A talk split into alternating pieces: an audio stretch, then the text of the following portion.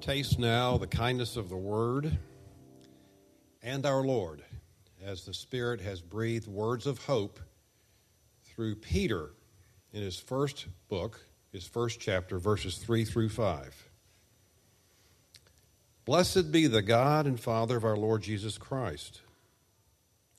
According to his great mercy, he has caused us to be born again to a living hope through the resurrection of Jesus Christ from the dead, to an inheritance that is imperishable, undefiled, and unfading, kept in heaven for you, who by God's power are being guarded through faith for salvation ready to be revealed in the last time. The word of the Lord. About a week ago, I took uh, the three boys that uh, have been swimming with me for four or five years over to sign up for uh, the summer team. Hadn't seen them as much this year. And uh, just after an evening with them, I noticed that one of them was doing well, and two of them were losing hope. They're starting to become adolescents, and uh, it, it It was hard to see that uh, these little goofy guys that just thought everything was silly and funny were starting uh, to look out at a world that just seemed filled with obstacles they couldn't overcome. How do you how do you help those little guys? I'm, I'm going to spend a lot of time with them this summer. How can I help them find hope? I know of a friend who uh, recently had a career setback. He'd been working very hard for many years for a promotion. Thought that that was going to happen. Management, for some reason, went with somebody else. Uh, now he feels trapped in a job that he doesn't like. How do you find hope? I have another friend who's been battling a chronic, undiagnosed disease for about a dozen years. She longs for a cure. She looks to doctors, and uh, but she's still waiting. What is it, what does it look like to be hopeful in the middle of a circumstance like that? I mean, we all know hope is important. Uh, they've proved this psychologically. It's something that everybody seems to be talking about these days. In one study, and I, I, I don't recommend doing this at home, but they took a bunch of rats and uh, put them into a tank to the point where they all started to drown uh, after about six minutes, and they pulled them out. And then the rats realized that there was hope at the end, and the next time they stayed in for thirty minutes without drowning, just because they had the hope uh, that something good was coming.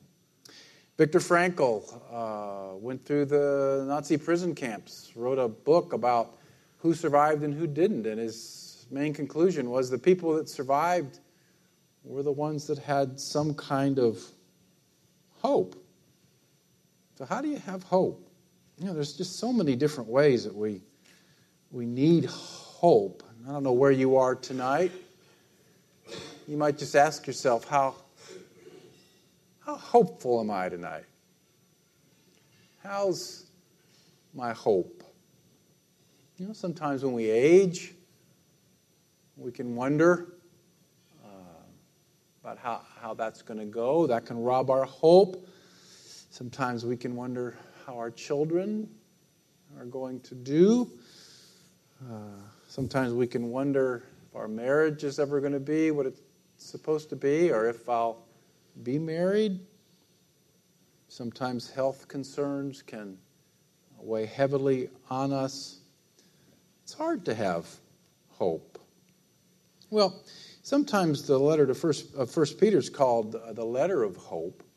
Uh, it's really a book that talks a lot about the hope that we have in Christ. And I wanted to just spend some time tonight in these first packed verses, just looking at the Christian hope and hopefully drawing some, some lessons about how we can nourish our own hope. And by the way, even as we begin, um, I don't, for those of you that are struggling with hope tonight, I don't want this to make you even more discouraged. Um, like, shame on you for not having hope. Here are three quick ways and fix it. No, it doesn't work that way, does it? I want to encourage you tonight. And it's okay if you're not there, but hopefully these principles will point you in the right direction. Now let's see what Peter can teach us about finding hope in a world that sometimes can seem hopeless, he starts, "Blessed be the God and Father of our Lord Jesus Christ. According to his great mercy, he's caused us to be born again to a living hope." Now, Christian hope begins with our belief in a merciful God. You know, really, we, we can't go much further until we kind of start there. You might just step back for a moment and ask yourself, do I believe that?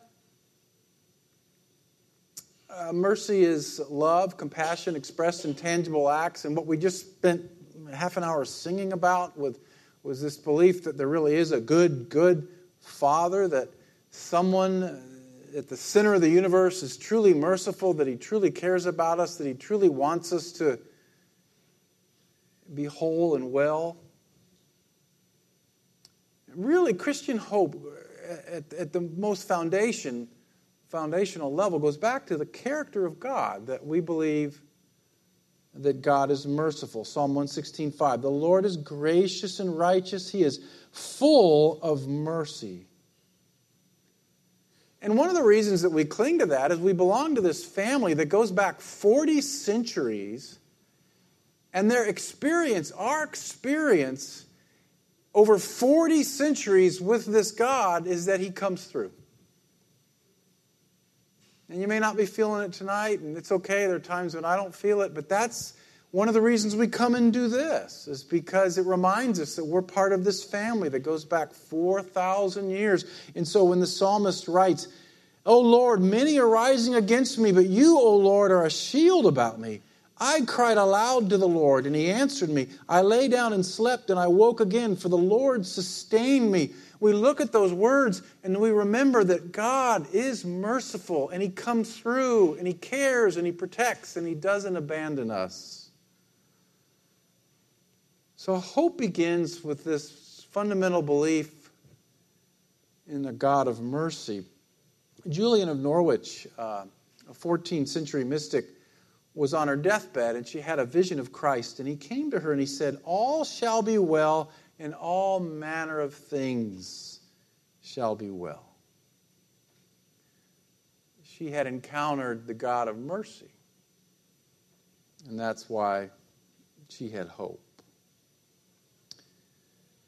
Our merciful God has caused us to be born again to a living hope. And let's step back and just think for a moment about what the word hope means. Lauren Ellsworth is teaching uh, for a few weeks on the Bible study on Monday night in the chapel, and she's been teaching on hope, and I asked to borrow some of her notes, and she had some excellent points. One of the things I learned that she had written down is that the Hebrew word for hope literally means the thing that I long for.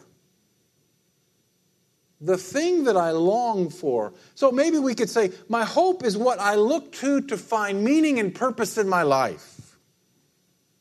My hope is where I go to make my life secure and significant. My hope is where I turn to make me feel safe and happy.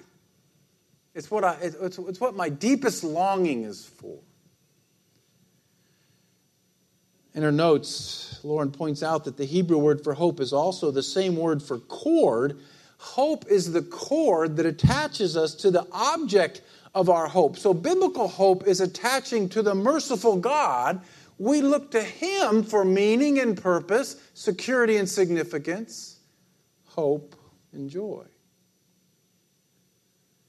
But notice that Peter speaks of a living hope. Evidently, there's such a thing as a dead hope, or a false hope. When I put my trust in anything other than the God of mercy, when my hope is in anything other than the God of mercy, I don't have a living hope, I have a false hope. Now, it's not wrong to have dreams and desires and goals. That's what gets us up out of the bed in the morning. And, and this is kind of a tricky negotiation we have to make in the Christian life. It's not wrong to want to do great things with your life and to want to have things and, and all of that. But when those dreams turn into gods and you demand that you must have them to be happy, then you have a false hope. that's where we get into trouble. When a legitimate desire becomes a demand, I have a false hope. You know, I, th- I think one of the reasons, this has been true in my, li- my life, one of the reasons why we get depressed and discouraged is because depression and discouragement can be God's way of exposing our false hope. It can be an invitation to step back and ask, why is my heart so downcast within me?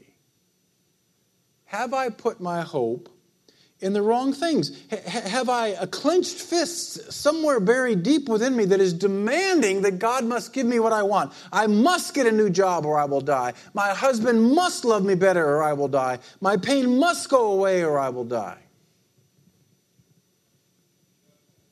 Those are all great things, great prayers. I hope they, they happen, but they can't be God's. So do you find yourself discouraged tonight or perhaps depressed? Well, what are you attaching your deepest longings to? What have you attached the cord of hope to? One of the ways to discover your false hope is to complete this sentence. I will never be fully happy and fulfilled until I blank. Reconcile with my son. Whatever it is. That's a false hope. According to Peter, we already have all we need to be fulfilled in any circumstance because we are the children of a merciful God. Now, obviously, moving from a false hope to a true hope is a lifelong process. You don't do it overnight. Spiritual writers of every tradition talk about detachment as being a way that we can move from false hope to true hope. A detachment means holding things loosely, not clinging to them as idols, not demanding life from them. So you care about your career, but you don't worship it. You care about relationships, but you don't worship them. You care about your body, but you don't worship it. One writer put it like this: all great spirituality is about letting go. Let me say that again. I think that's an important truth. All great spirit, all spirituality is about letting go. Detachment means replacing the attachment to idolatrous relationships and self-serving goals and agendas for success, money, power, ego, productivity, and image with wholehearted attachment to and trust in God alone. All spirituality is about letting go. So what do you need to let go of tonight? What are you holding on to that's really a false hope? Well, something has to happen for me to enter into this hope. Peter says that we have to be born again to a living hope through the resurrection of Jesus Christ from the dead. Now, hope is kind of a hot topic today. There's lots of good things about positive thinking, about learning optimism, and that's all very good stuff. But that's not the kind of hope that Peter is talking about. Peter says that you can't get this kind of hope by reading a book. You have to be born again. That God has to breathe new life into you. And so let's just step back just for a moment uh, and, and, and, and lay this invitation out there for you. If you've not come to this place in your spiritual journey yet, the Bible says that you and I were born in sin. We were born estranged from God, and therefore we were cut off from this merciful God. We were cut off from this great story. And, and so we have to turn from that false story, from that self-focused story, and embrace the bigger story that God offers in Christ and accept His death on the cross as payment for our sins. Invite Him into our life to be our Lord, and then follow Him by faith and in the power of the Spirit. That's where hope begins, by being born again. But then he says, to a living hope through the resurrection of Jesus Christ. Now, this is so important. This is why biblical hope is different from positive thinking or learned optimism.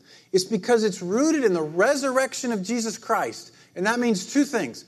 First, it means that biblical hope is centered on a historical reality.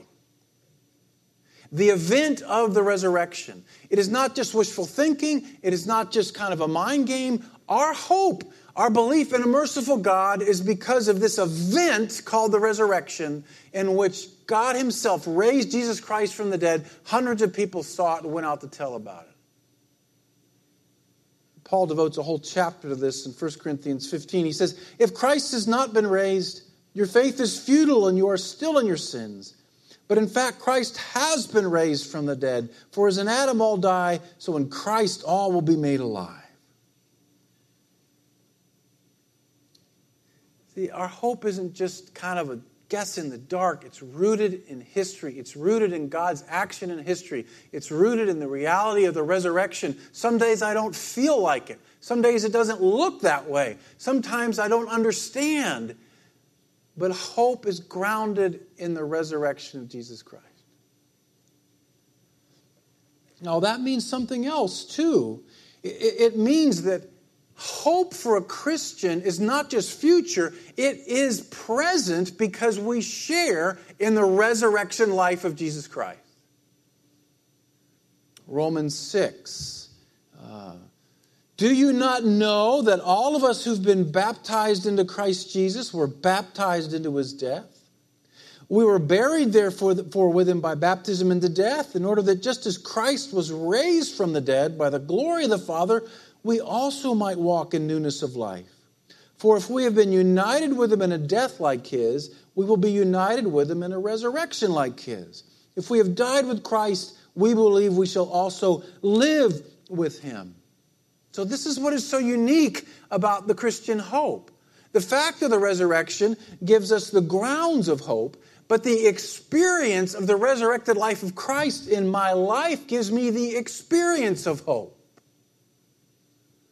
See, this is the great beauty of the gospel, is that once you are saved, the Holy Spirit of the risen Christ comes to indwell you and then work within you to remind you of the promises of God, to cry out, Abba, Father, to comfort you, to guide you, to direct you, to cleanse you, to restore you, to renew you. That's another reason why we have hope. I believe one of the reasons we lose hope is because we do not spend enough time nurturing the resurrection life within our souls. Someone put it like this to me recently. Someone said, you know, the human race has never tried to do what we are trying to do now. And we don't know yet how the experiment will turn out.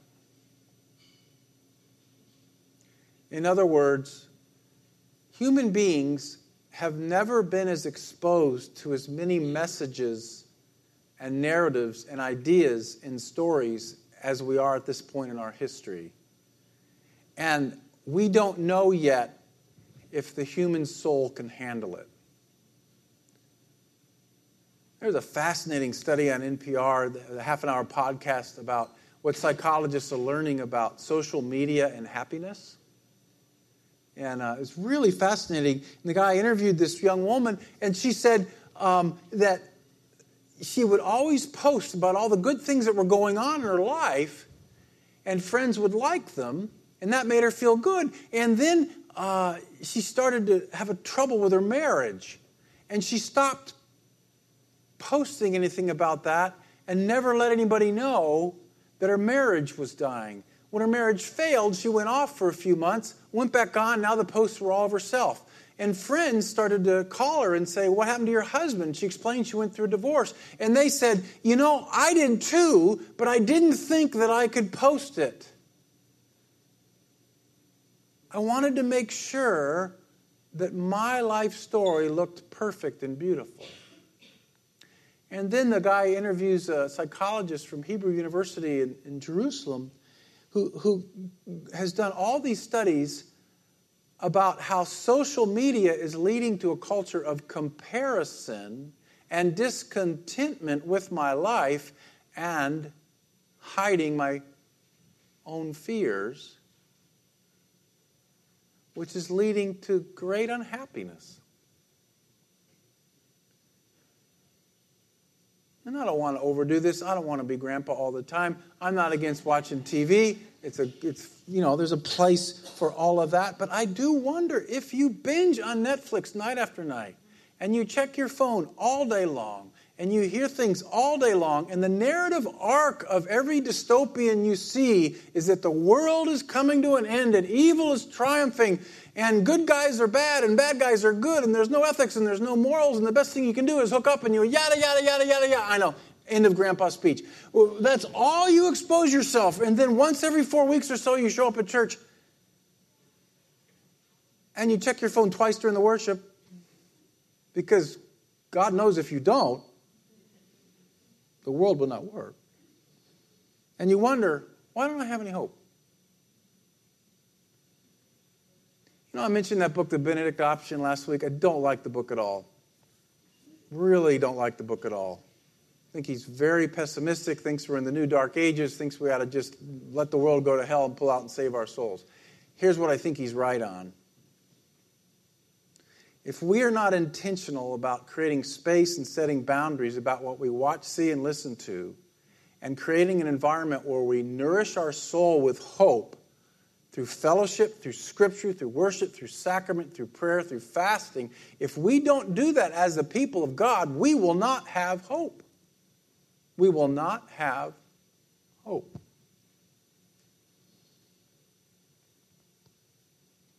You know, Freud looked at all of this, and he said this idea of a living hope was just wish fulfillment.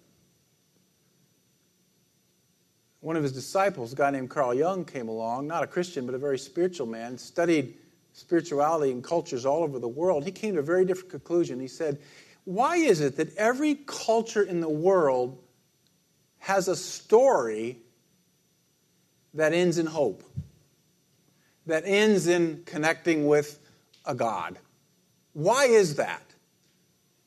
Isn't it because we were built for it and it's universally true? Isn't that a better way to read the evidence?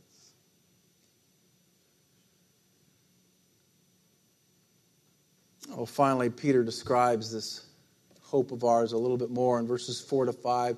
He says, we hope in an inheritance or a storehouse that is imperishable, undefiled, and unfading, kept in heaven for you. He's saying, the story ends well. Well, I don't understand how heaven works. There's really streets of gold. and Pfft, Who knows? The point is, that the story ends well, and you can't mess it up. It's not like an end-of-the-year bonus. It's not like making a team. It's not like being fired from a company. It's not like getting divorced from a marriage. You can't mess it up because why? By God's power, the inheritance is being guarded through faith for salvation ready to be revealed in the last time. See, you know you're struggling with hope tonight. Don't worry about it. That doesn't affect how it ends. There's not like a hopometer, you know, that you get to on Judgment Day. Ah, you weren't hopeful enough. Eh. You can't mess it up. Story ends well. I don't know why I was on my phone. Um, and I saw this uh, long interview with Brad Pitt. Um And I don't know why, I've always admired him and wished I looked like him and, you know, and all, all of that stuff. He's about my age. It was the most pathetic story. It was so sad. His poor life has just fallen apart. And he'd had a horrible experience with Christianity as a child. And he has no hope. I just found myself praying for him. He has no God of mercy, and no ending. And he says, I know I won the lottery, but I'm effed.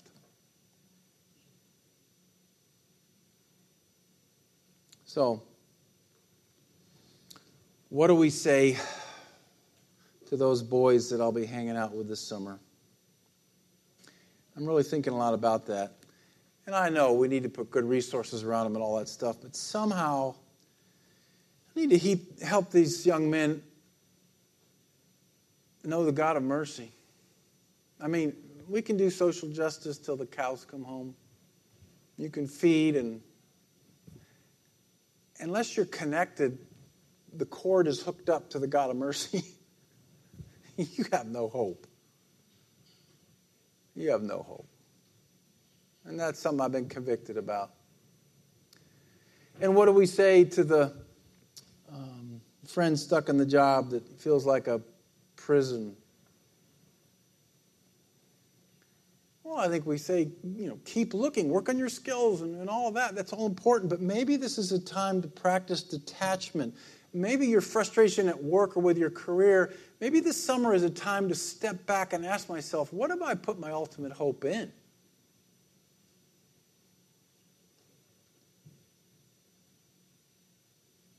Because here's the irony of it. Even when you land the perfect job, I mean, you, you think whatever you dream about right now would just be the perfect job. It doesn't do it for you. I've, I've had this privilege of being in a Bible study with some men for many years. Started a long time ago. These are older men now. These guys have hit the lottery. We talk about corporate planes and beach houses, and I mean, they've got more money than you, they are. They people write about them and yada yada yada. You know what they want to talk about when we get together we, every other Monday morning in some guy's boardroom?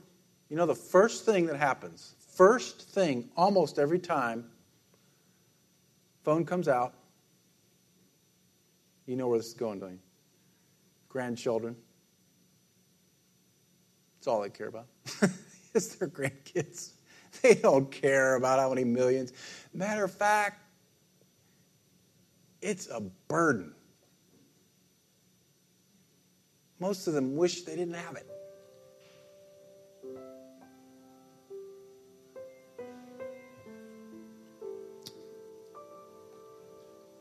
Let's pray.